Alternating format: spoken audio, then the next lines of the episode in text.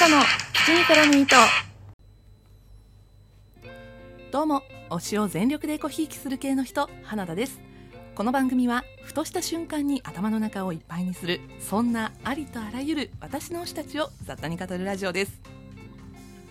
そんなことないっしょの村内竹内さんが始めたタグゲームが回ってきました。タグゲームとは何かちょっとね簡単にご説明したいと思います。タグゲームとは一人の人が質問を決めます。今回は村内竹内さんですね。その人が何人かを選んで指名しタグ付けをします。タグ付けされた人は質問に答えて何人かを選んでタグ付けします。そしてタグ付けされた人は質問に答えてという感じで同じタグ同じ質問が連鎖していく遊びです。実は結構前になってしまうんですが経験値ちゃんからこのタグ回していただいておりましていやせっかく指名してくれていたのになかなか収録できていなくて申し訳ない。お詫びの気持ちを込めて今回はこの企画やっていこうと思います。村内竹内タグに花田が答えてみた。はいというわけで村内竹内さんの村内竹内タグ早速答えていきたいと思います、えー、タグゲーム答えた後にね今日はちょっと最後に重大なお知らせも一つありますのでよろしければ最後までお付き合いください。え、まずですね、一つ目の質問です。ユーザー名の由来は何ですか？これですね、私、あの、一番最初の配信、ハッシュタグゼロで軽くお話をしているんですが、和風の色の名前、花田色が私の名前、花田の由来です。藍染めの色名の区分で、藍色よりも薄く、浅黄色よりも濃い色を指すそうで、簡単に言うと明度が高い薄い青色のことなんだそうです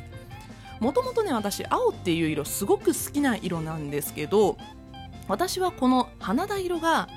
源氏物語で使われているシチュエーションがめちゃくちゃ好きなんです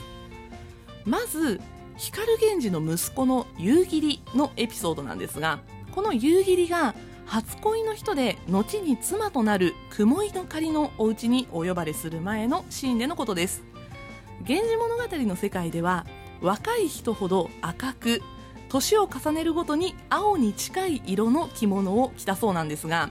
このシーンでも夕霧は二藍という藍色と紅色を混合した色で赤に近い紫色の着物あの脳死っていうやつですねを着ていました。この時ね夕霧18歳という若さではあったんですがもう実は立派な役職についておりまして、まあ、光源氏の息子なんでものすごい優秀なんですね。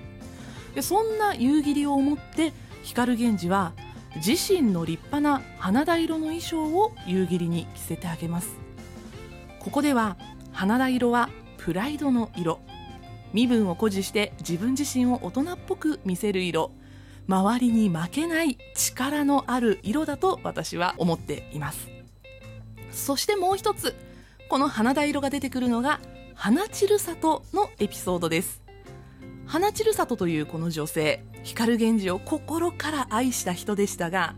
光源氏にとってそして光源氏が最も愛した女性紫の上にとって大切な相談役でもありました。小ざっぱりとした変に女らしくない聞き上手なイメージの彼女が好んで身につけていた着物の色がこの花田色です。ここでの花田色は樽を知る色。自分をうまく律して執着しない。そんな人間になることを教えてくれる色だと私は思っています。もともと好きだったこの「源氏物語」の花田色に関するエピソードなんですが私がラジオトークを始めた去年の8月よりもちょっと前のお話になるんですが最推しである千葉雄大君が「いいね光源氏君」という NHK のドラマで光源氏を演じました。これでですね私もっと「源氏物語」が好きになったっていうねそんな経緯もあって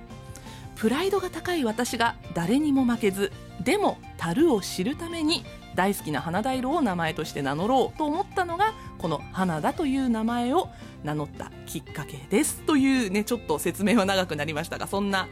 経緯がある。名前です。続いて好きな映画は何ですか？という質問があるんですがこの質問私に答えさせたら収録何本あっても足りないんですよ。いやでもね簡単にねいくつかピックアップしてお話をしていきたいと思います。まずは何度も今まで取り上げてきている定一の国。もうこの魅力はぜひ過去の収録を聞いてください。で各種サブスクでも配信されているのでぜひ未見の方は見てください。千葉雄大君演じる森園奥人と間宮祥太朗君演じる氷室ローランドの関係性はもう少し深く掘り下げて私が話したいネタの一つともなっています。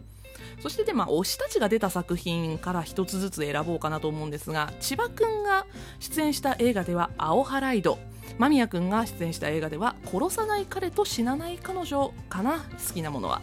この2作は本当にね私擦り切れるほど見てるんですけど、まあね、改めてこれも収録でお話ししなきゃいけないですね。今選んでちょっと思ったんですけど2作とも学園青春ものジャンルで若干群像劇っぽくってちょっと泣けてそして映像がどっちもめちゃくちゃ綺麗です。おすすめの作品です。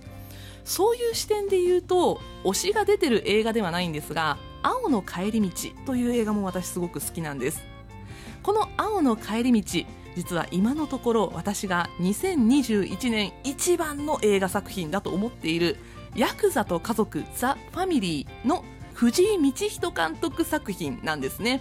この藤井監督新聞記者世界で一番明るい屋根もすごい良かったですしオムニバス映画全員片思いの中の一編嘘つきの恋も私すごく好きな作品です。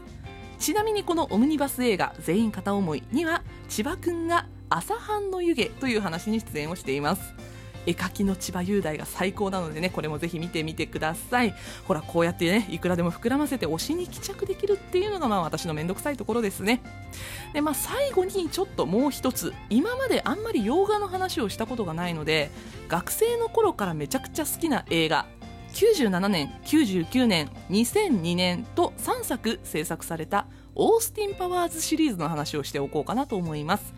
このシリーズ007シリーズのパロディになっているんですけど1960年代に冷凍保存されて90年代によみがえったスパイのオースティンとその宿敵ドクター・イーブルをめぐるコメディ映画ですバラエティなんかの BGM でねメインテーマがよく使われているので音楽だけは聞いたことがある人は多いかもしれません「てってってってって」てってってってってってやつですね。あの、聞いたら多分わかると思います。あの、アホな下ネタがめちゃくちゃ多いので、ちょっと人は選ぶかもしれないんですけど、60年代チックなサイケなファッションとかインテリアっていうのもすごい可愛くって、私はそこも楽しんでいる部分の一つです。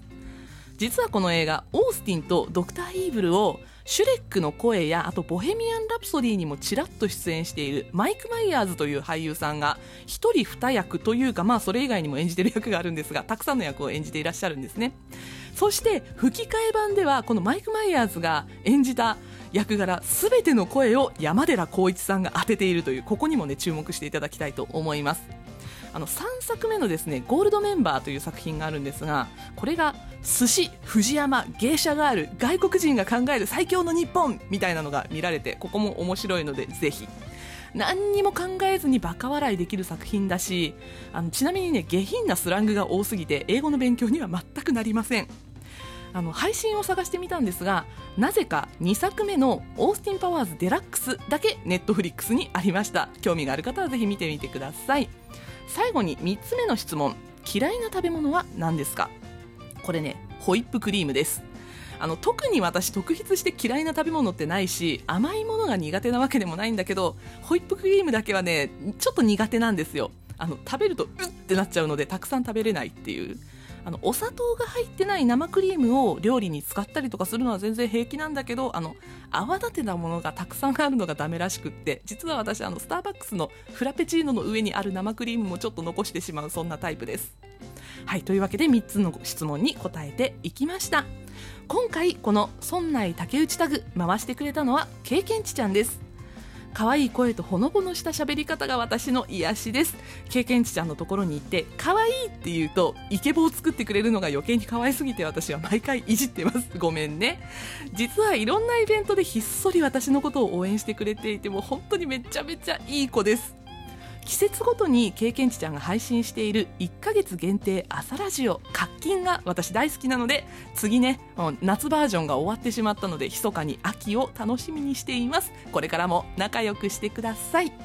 そして今回タグを回すのは花田優ちゃんです。あね、おなじみ私が花田ののれん分けをした可愛い可愛いゆうちゃんにバトンを渡したいと思います。推しのプレゼンをし合ううちにお互い推しが増えてしまったという経緯がある私たちなんですが私がゆうちゃんを実はラジオトークに引きずり込むことに成功しました。やったね。私はゆうちゃんのことが大好きだしゆうちゃんも私のことが大好きなのでこれはもう受け取ってもらえないわけがないと私は勝手に思っています。ゆうちゃんよろしくね。はい。というわけで今回は村内竹内タグでお話をしていきました。そしてね重大発表が今回あります。何かというと基地に絡む糸のオリジナルジングルが完成しました。イエイイエイイエイイエイイエイ というわけでね、えー、基地に絡む糸オリジナルジングルがついに完成しました。次回収録からこのオリジナルジングル使いたいと思っておりますので皆さんぜひぜひ楽しみにされておいてください。はい。というわけで、そんな竹内タグでお話ししていきました。今回の収録、この辺りでお別れとしたいと思います。ここまでお相手は花田でした。またお会いしましょう。バイバイ。